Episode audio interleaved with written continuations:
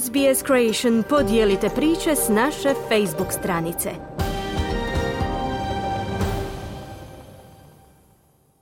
Izbornik Hrvatske nogometne reprezentacije Zlatko Dalić odlučio se za 26 igrača koje vodi na svjetsko prvenstvo u Katar, koje počinje 20. studenog. Prva iznenađenja u Hrvatskom nogometnom kupu. Hrvatske rukometašice u nastavku natjecanja na Europskom prvenstvu čekaju teške suparnice, javlja Željko Kovačević. Izborni Hrvatske nogometne reprezentacije Zlatko Dalić objavio je konačan popis igrača za svjetsko prvenstvo koje će se od 20. studenog do 18. prosinca održati u Kataru. Dalić vodi 26 igrača. Imamo zaista širok izbor igrača, kvalitetu što možda nije bilo prije slučaj da kogo tuđu igru donese neku živost, novost i, i energiju.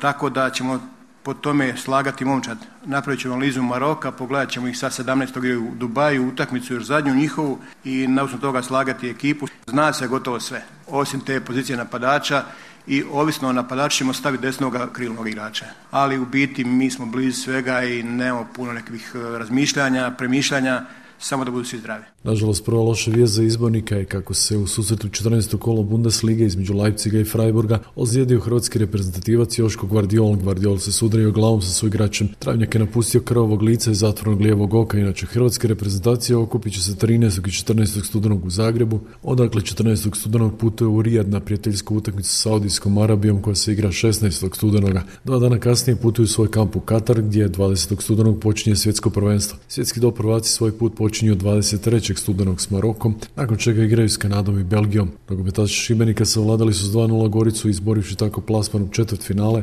Hrvatskog nogometnog kupa. Pogodili su Ivan Dolček i Duje Čop iz kazanog udarca u 48. i 54. minuti.